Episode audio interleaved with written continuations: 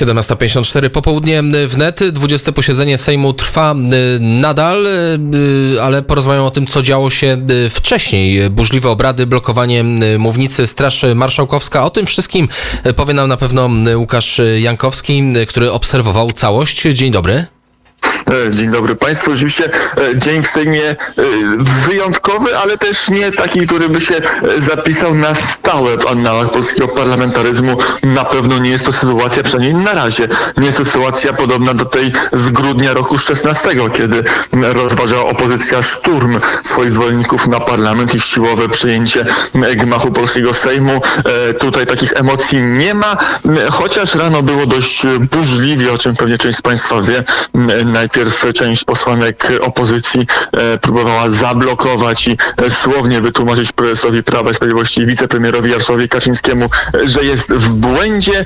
Tam doszło do szarpanin, do przepychanek. Podejrzewany jest Sławomir Nitras, zresztą nie pierwszy raz o to, że argumenty, że siłę argumentów zamienił na argumenty siły fizycznej wobec jednego z parlamentarzystów Prawa i Sprawiedliwości. Oczywiście sam poseł się wypiera, nie po raz pierwszy się wypiera, że to absolutnie nie jego ręka czy e, stopa, ale to taki folklor e, parlamentarny. Widać, że koalicja rządząca, już żeby trochę ocenić tę sytuację, wyciągnęła wnioski z tego, co miało miejsce lat temu cztery.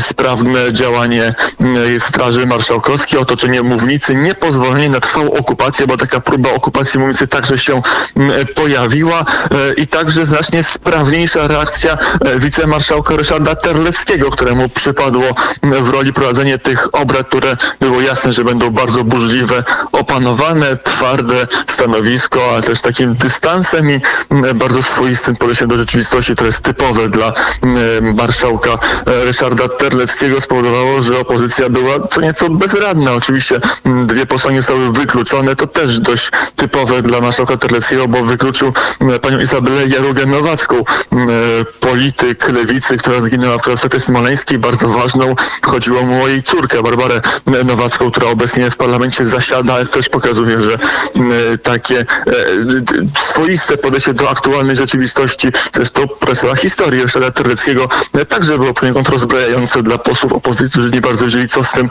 zrobić, więc sytuacja w Sejmie pod względem napięcia rewolucyjnego jest spokojna.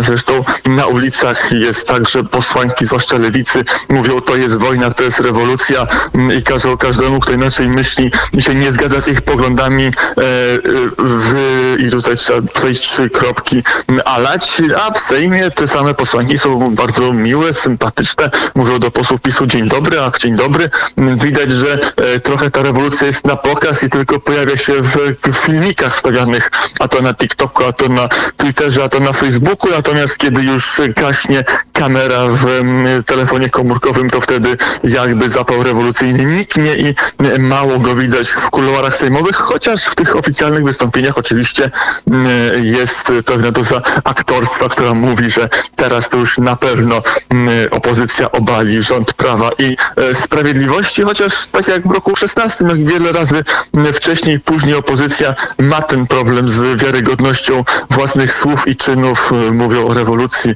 zachowują się jakby to było w miarę normalne posiedzenie. Zresztą tak jest, że to posiedzenie po tej początkowym emocjonalnym mm, starcie i po wystąpieniu jednego z wiceministrów e, rodziny, e, który sam jest cierpi, jest osobą niedowidzącą, jest osobą niewidomą.